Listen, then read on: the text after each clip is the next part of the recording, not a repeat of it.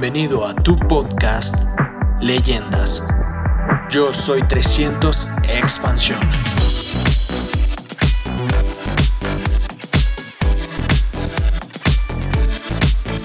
Buenos días, en esta ocasión tenemos como invitado especial al empresario Esmeralda, Carlos Eduardo Castellanos, con un tema muy importante para todos, que es el ciclo de la riqueza. Carlos Eduardo, ¿cómo cree que el negocio contribuye a mejorar o cambiar un estilo de vida para cualquier empresario? Bueno, buenos días, eh, Sonia, muchas gracias por, haberme invitado. Eh, de verdad que qué bueno poder contribuir con algo al desarrollo del negocio y sobre todo tocando un tema que en mi opinión es vital para la construcción de un negocio rentable y un negocio a largo plazo. Fundamentalmente, para construir un estilo de vida no solamente se requiere tener un buen negocio, probablemente ahí es donde está el secreto para entender cómo el negocio contribuye a que alguien pueda mejorar su estilo de vida. Un negocio eh, es un vehículo económico y nuestro negocio es un vehículo más. Realmente quien logra tener éxito es quien lo va conduciendo, es el piloto. El negocio ya está probado porque muchas personas en diferentes partes del mundo ya han tenido grandes resultados con esto. Pero cuando cada persona tiene la aspiración de hacer que este negocio mejore su estilo de vida, tiene que ser consciente que el negocio no lo va a hacer. Que el negocio solamente va a ser un vehículo para que él, si él lo conduce adecuadamente, pueda tener resultados distintos. Yo pienso que cuando entramos a este negocio todos tenemos una gran cantidad de vacíos respecto a cómo se construye riqueza y cómo se hace capital, cómo se logra tener éxito financiero.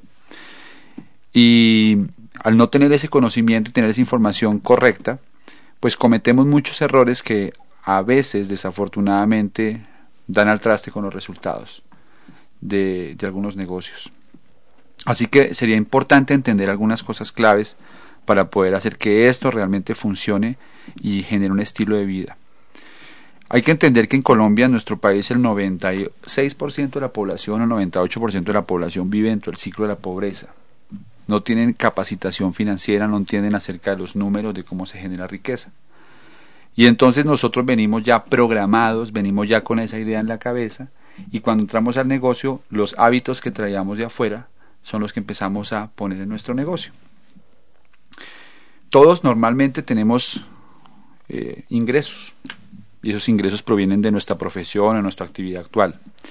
Pero esos ingresos también eh, obviamente se destinan para gastos o para egresos.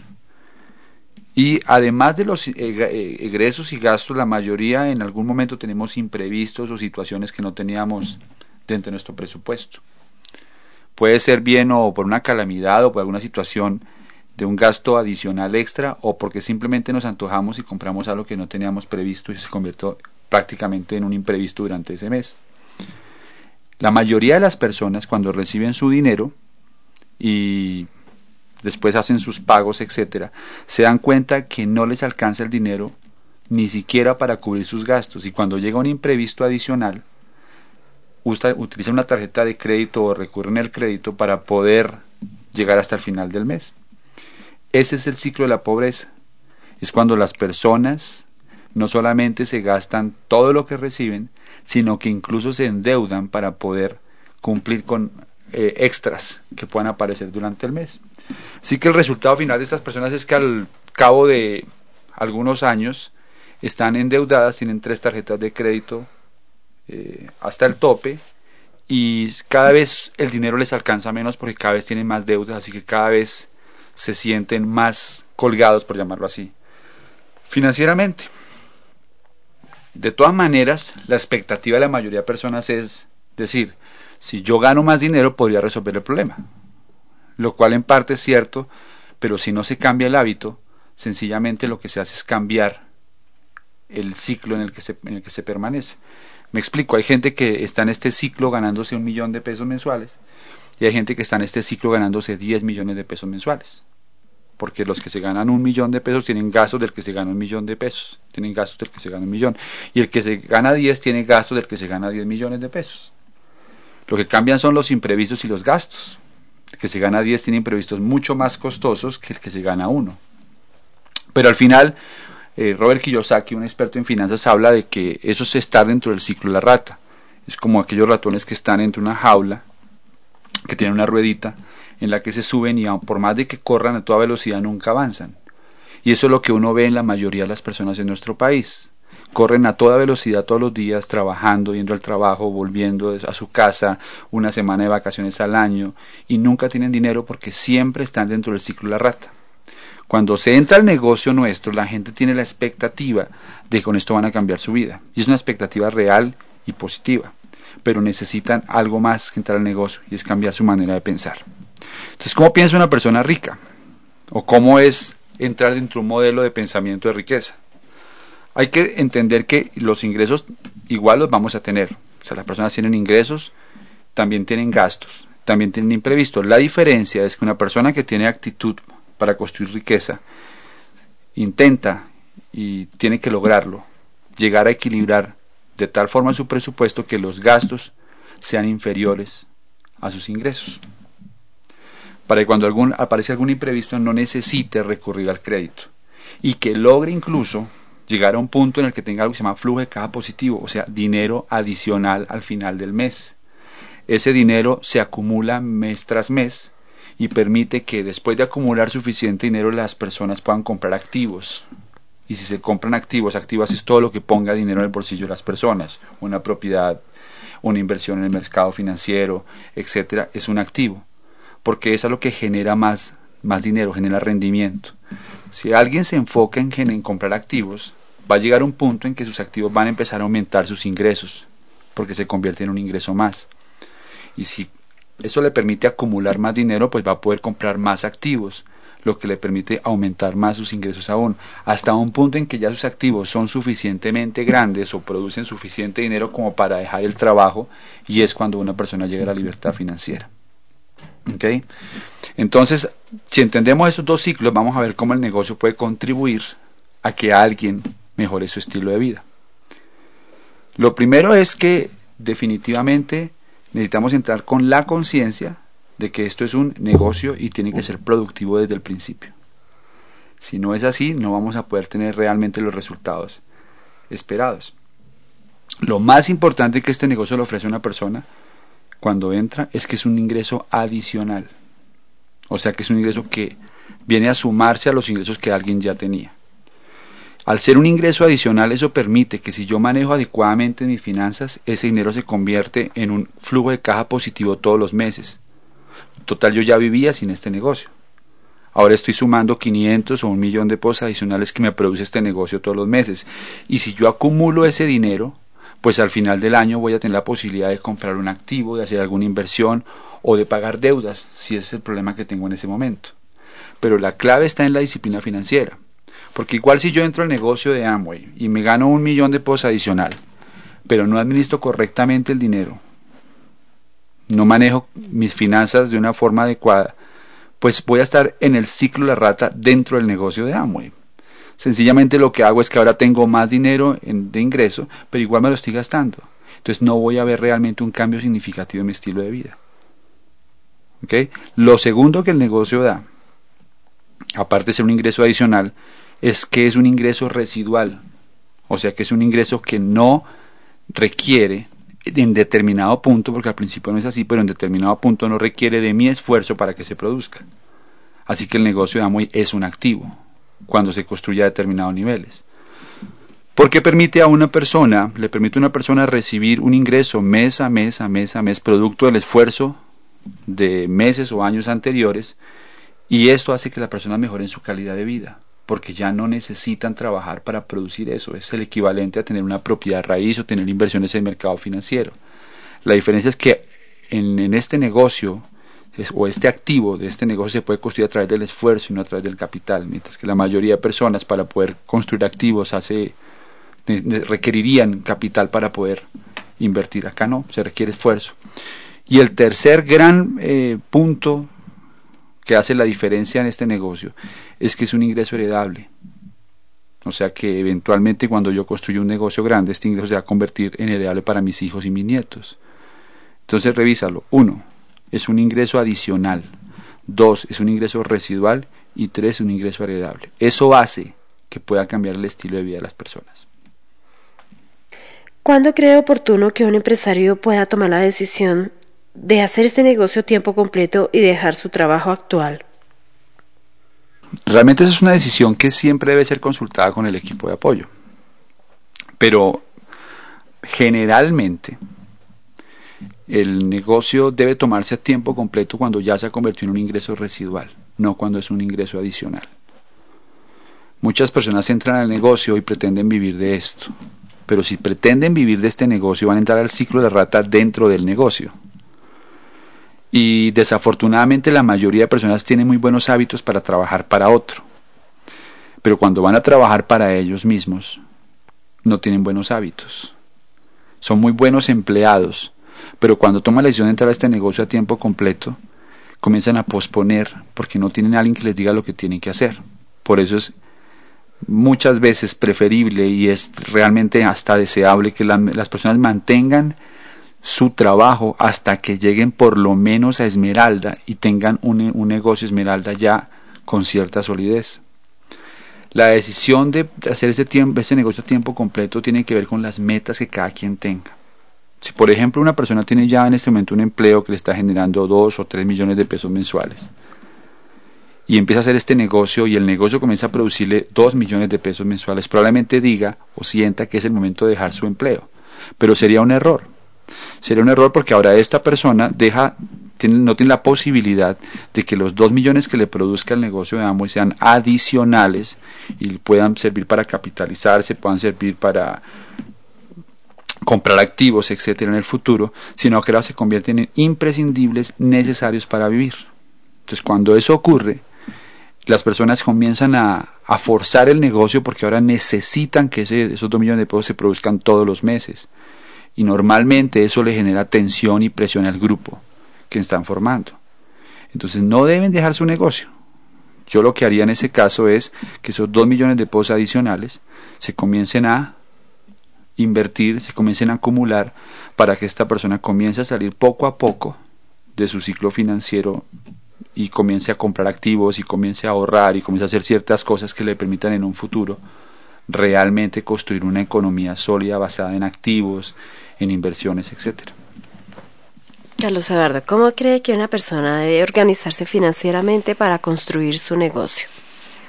Este tema es vital porque aquí se desprende eh, los hábitos que estas, las personas o que los empresarios van a tener en el recorrido de su negocio. Por lo que he tenido oportunidad de, de oír y de, de, sí, de ver uno de los puntos más importantes del negocio de República Dominicana tiene que ver con el manejo del dinero, con la parte financiera. Y como ya habíamos hablado, la parte financiera en la mayoría de los países latinoamericanos y por ser más exactos en Colombia es una de las grandes debilidades. Nuestra, nuestra cultura está eh, enfocada en el endeudamiento, no en la capitalización, no sabemos manejar el dinero, no hay cultura del ahorro, sino cultura, cultura del gasto, etcétera. Entonces, cuando entramos a este negocio, eh, ocurre lo mismo. Normalmente, una persona que está en el ciclo de la pobreza, ya lo expliqué antes, que tiene sus gastos por encima de los, de los ingresos, etcétera, que maneja imprevistos constantemente y no los tiene presupuestados, o más que presupuestados, no tiene, eh, como, no los considera previamente. Llega a este negocio y vamos a imaginar que decide comprar 500 mil o un millón de pesos en productos para comenzar a comercializar los productos. Podríamos decir que es su inversión para comenzar el negocio. Una vez que hace su compra de un millón de pesos, comienza a comercializarlos. Pero uno tiene cultura financiera, puede que aparezca un imprevisto y tome el dinero, producto de la venta de esos, de esos productos, y cubra el imprevisto o sencillamente no tiene la habilidad o no está acostumbrado a tener dinero en el bolsillo y entonces le parece buena idea gastarse ese dinero en algo que no es útil para, para el negocio.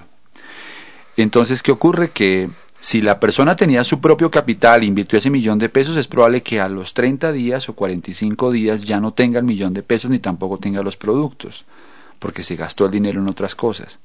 Pero si pidió el dinero prestado, cosa que también puede ocurrir, y no es una mala idea mientras se mantenga la filosofía de para qué se hizo, es probable que ese millón de pesos que pidió prestado, a los 30 días se haya gastado el dinero en imprevistos, en pagar el teléfono, la luz, el agua, porque no le alcanzaba su presupuesto cuando entró al negocio y toma ese dinero del negocio.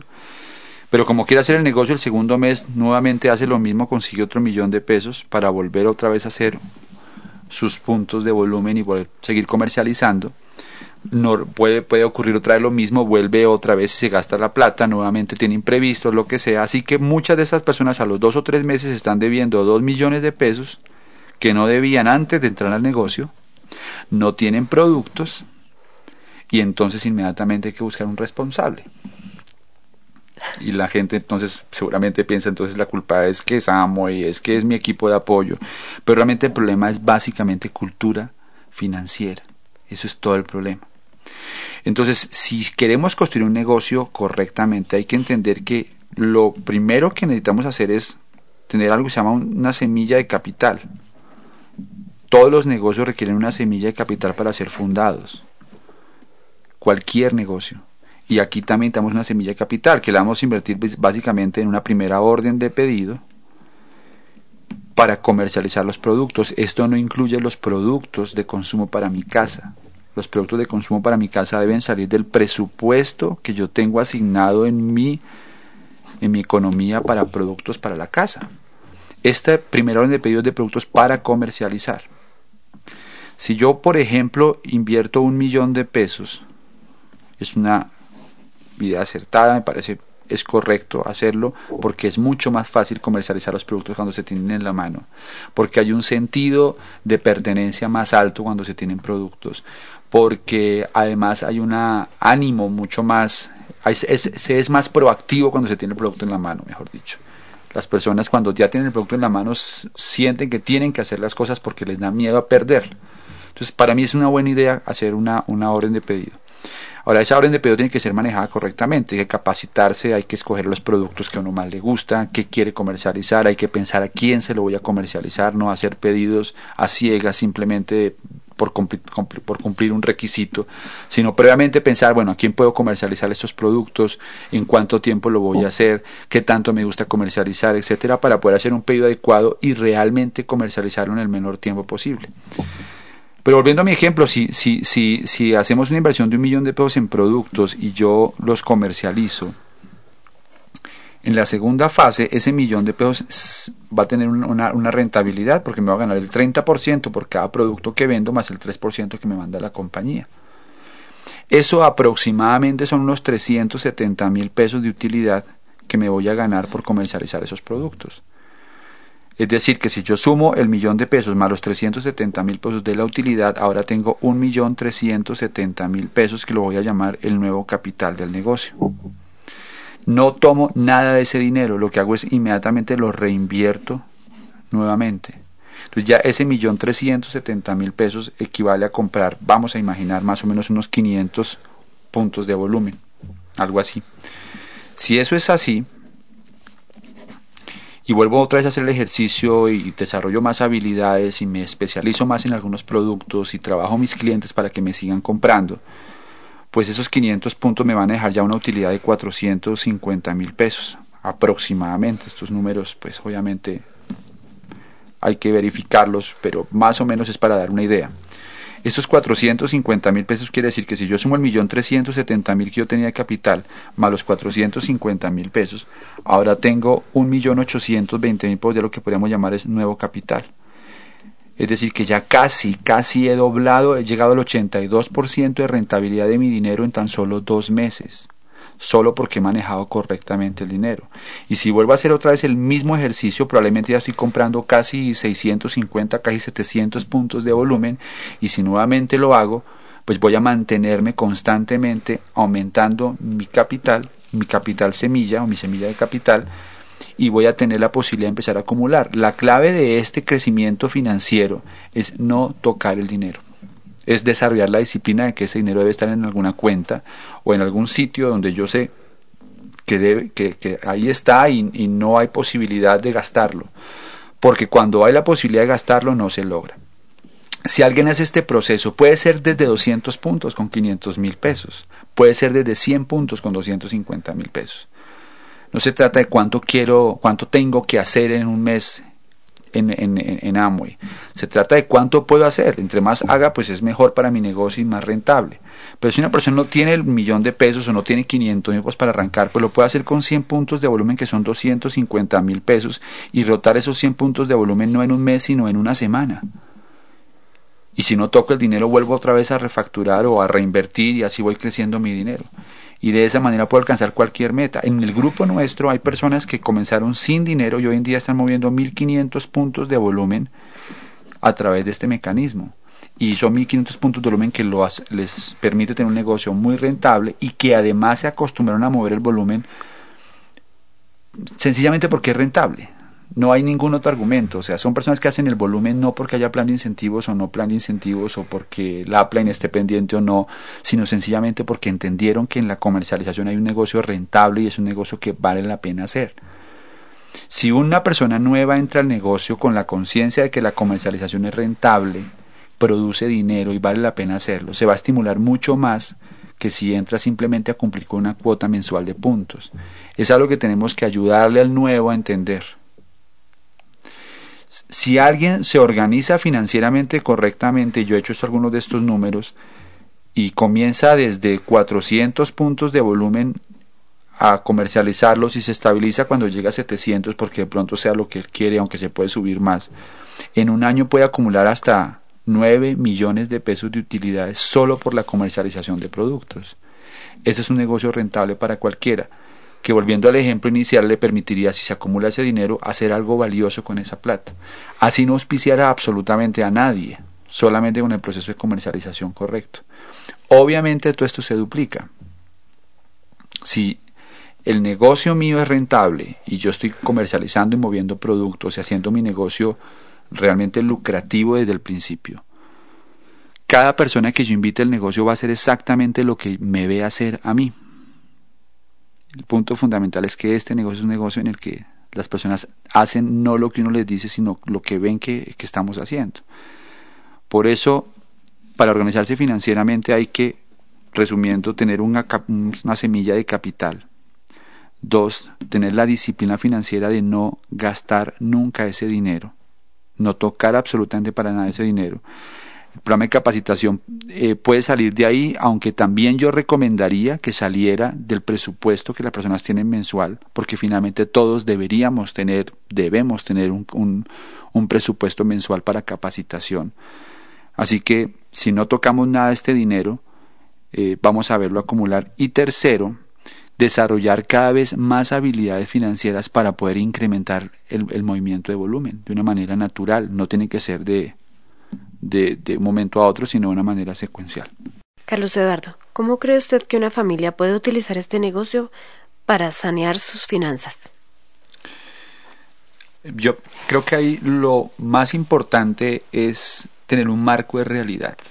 O sea, la mayoría mm, de las personas no somos conscientes dónde estamos. Por eso nos es tan complicado eh, proyectar a dónde queremos ir para poder saber dónde estamos hay que más o menos entender cuáles son los, indicadores para poder analizarlos. Uno, hay que establecer cuál es el nivel de ingresos reales que tiene esa familia. Cuántas fuentes de ingresos son y cuánto suman los ingresos. Lo segundo, hay que establecer cuántos son los gastos realmente y si nunca lo han hecho, entonces hacerlo a conciencia y, asignarle a cada uno de los gastos un valor estimado para poder realmente saber cuánto es lo que se gasta en esa familia. Tercero, analizar cuántos son las deudas que se tienen, cuánto es el pasivo que hay en deudas, cuánto suma. Y cuarto, determinar cuántos activos se tienen. O sea, qué activos hay. Activos es todo lo que produzca dinero. Por ejemplo, si yo tengo una, una, una, una casa que compré con una hipoteca, ese es un activo del banco que me la, vendió o del banco que tiene el crédito. Para mí es un pasivo porque a mí me genera un gasto todos los meses. Para el banco es un activo porque a él le genera un ingreso todos los meses.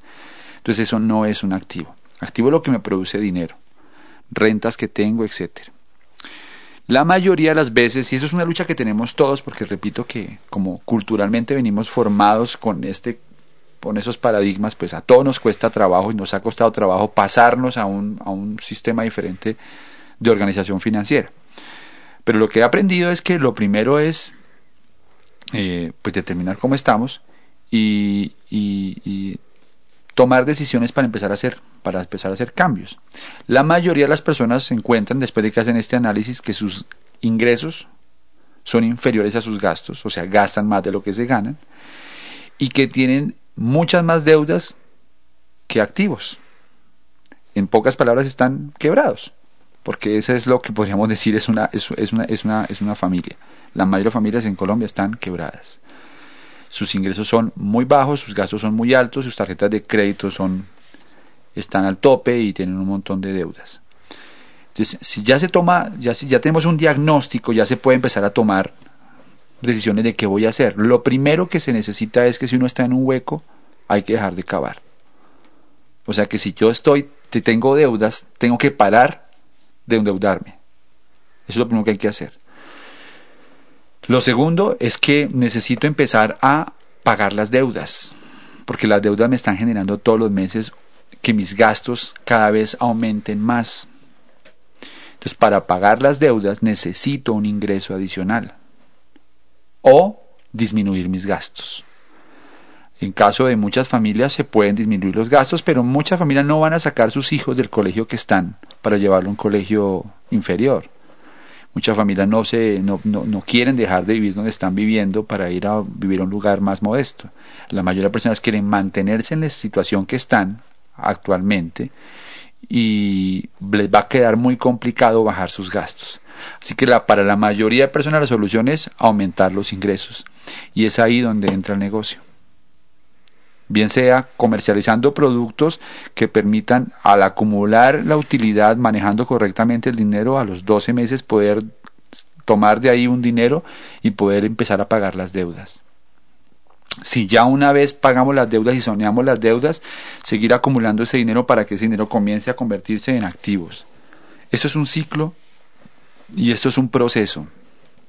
Las personas tienen que tomar, tener la paciencia para entender que esto no se logra de un día para otro y que lo importante es comenzar a eh, dirigirse hacia otro, eh, hacia otro lado diferente, porque hacia donde iban navegando, hacia donde iban moviéndose, no, no iban a llegar a ninguna parte. Es tomar la decisión de tomar una ruta distinta, de pensar de una forma diferente para empezar a acomodar realmente mi situación financiera. Así que es muy sencillo, el negocio contribuye porque tengo un ingreso adicional que me permite equilibrar por primera vez probablemente mis gastos y mis ingresos. O, en el mejor de los casos, que debe ser así, lograr que ese flujo de caja positivo, o sea, ese dinero adicional que me está entrando, se acumule para pagar, para pagar las deudas. Y ya después va a ser mucho más fácil comenzar el siguiente paso, que es empezar a construir activos. ¿Qué hábitos considera importantes para construir un negocio sano y productivo? Bueno, realmente son probablemente muchos hábitos, pero yo trataría desde mi punto de vista de, mencionar algunos claves.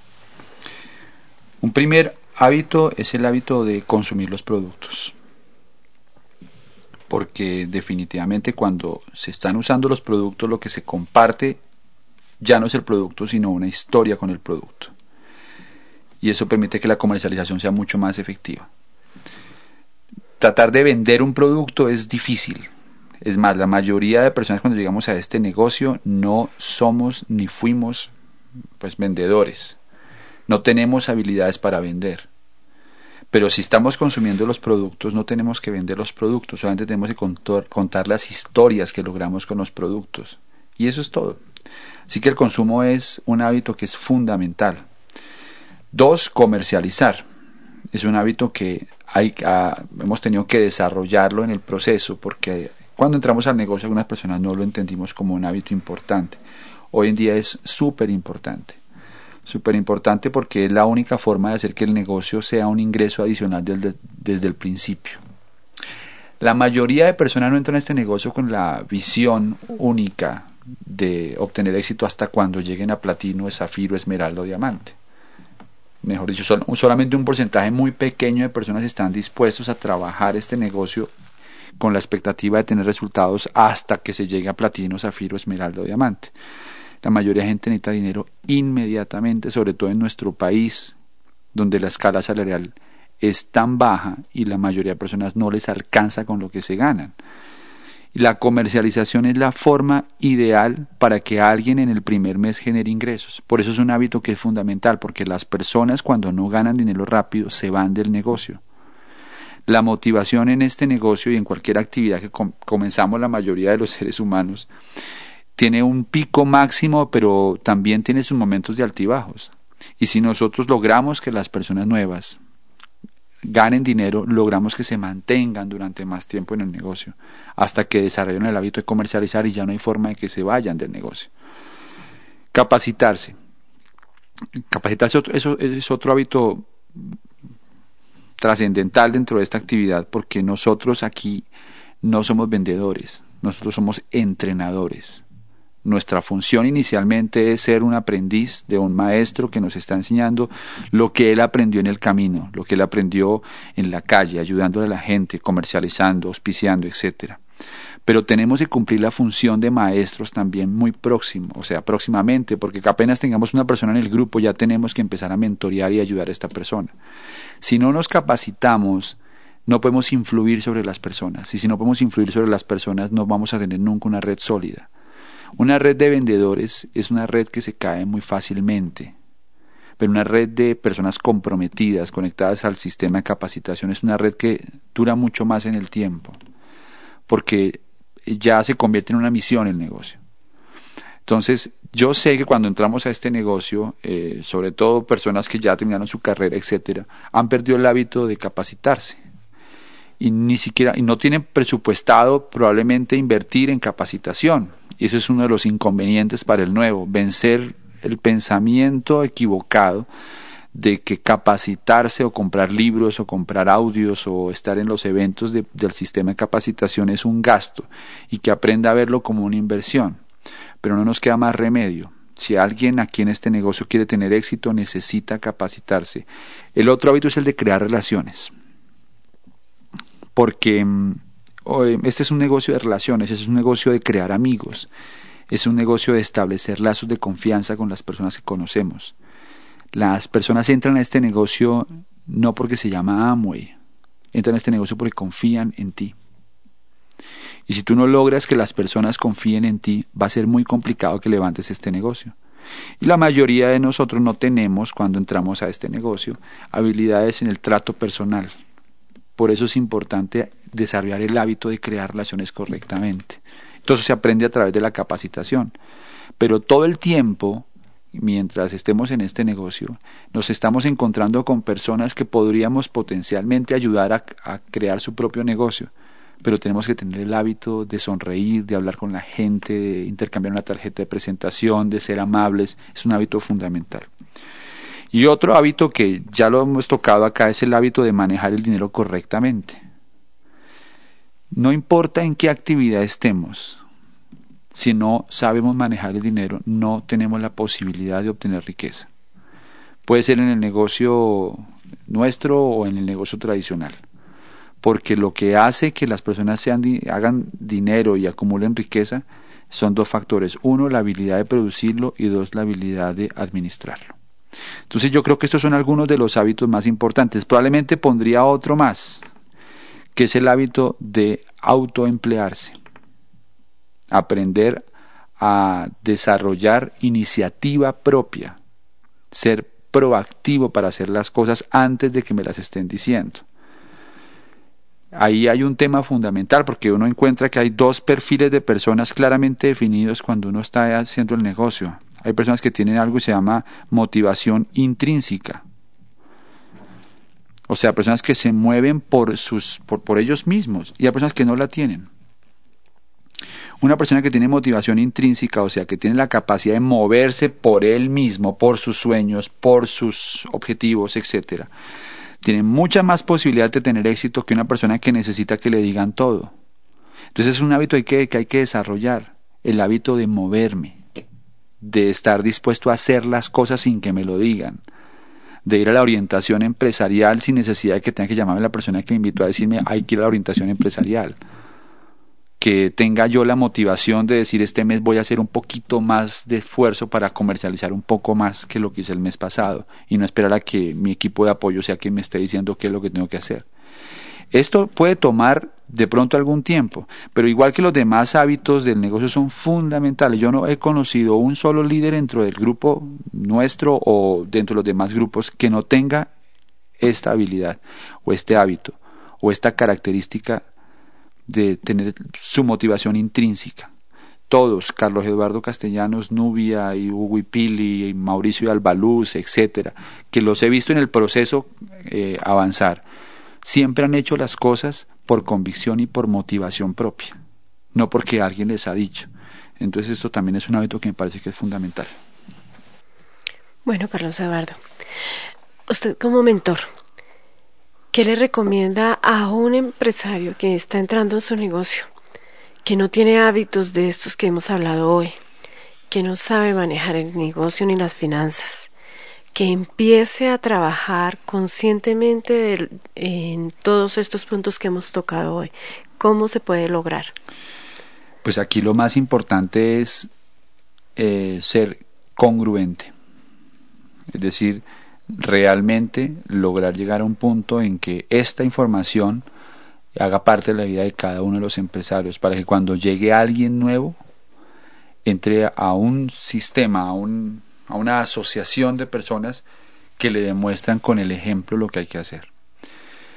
Pero así a priori lo, lo, más importante es eh, sentarse con cada persona nueva y preguntarle qué quiere lograr con el negocio, en qué punto está. No todo el mundo está en el mismo punto cuando comienza el negocio, porque estableciendo el diagnóstico de lo que él necesita es mucho más fácil ayudarlo.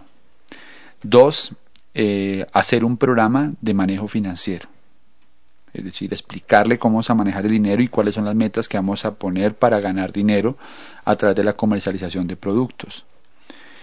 Y tercero, eh, ganarme la confianza para lograr que esta persona eh, realmente esté dispuesta a tomar consejo conmigo. Porque muchas veces las personas no toman decisiones equivocadas por falta de información, por ignorancia pero si logramos establecer relaciones eh, cercanas con nuestros empresarios, si logramos que las personas confíen en nosotros y que vean en nosotros un interés genuino de ayudarlos, pues va a ser mucho más fácil poder ayudar a que un empresario nuevo logre resultados en esto. Este negocio no es difícil, este negocio es muy sencillo. Es simplemente una es, pensar de una forma diferente. El esfuerzo en este negocio no es físico. El esfuerzo en este negocio es eh, cambiar, es aprender a maestrar la voluntad, es aprender a, a tomar decisiones que normalmente no tomaríamos porque siempre preferimos el, el camino más corto. Este negocio es fundamentalmente cambiar paradigmas. Desde el punto de vista de trabajo es lo más simple que hay para hacer. Es muy simple, es algo que cualquier persona podría hacer. Pero desde el punto de vista de, de personal nos obliga a, cambiar, a pensar diferente, a construir nuevos hábitos, como hemos hablado, y sobre todo a eliminar muchas eh, actitudes que, eh, no, son compatibles con el éxito y que no son compatibles con, con la riqueza y con un estilo de vida bueno. Así que mm, hay que estar muy pendiente de los nuevos empresarios. Este negocio se nutre de la persona nueva que está entrando y entre más historias logremos con las personas nuevas que entren al negocio, positivas desde el punto de vista financiero y desde el punto de vista del uso de los productos, más grande será el nombre de Amway en Colombia. Porque lo que hace grande a un negocio como estos es las historias de miles de personas que lograron éxito. No importa que no sean diamantes, porque el éxito en este negocio no solamente comienza cuando se llega a niveles importantes. El éxito es cuando una persona que tenía la meta de pagar su tarjeta de crédito a través de este negocio logra ese objetivo. El éxito en este negocio es cuando una persona que tenía una situación financiera complicada y no alcanzaba con lo que estaba ganando, logre con este negocio poner 500 o 700 impuestos adicionales en su casa que le ayuden a compensar su vida.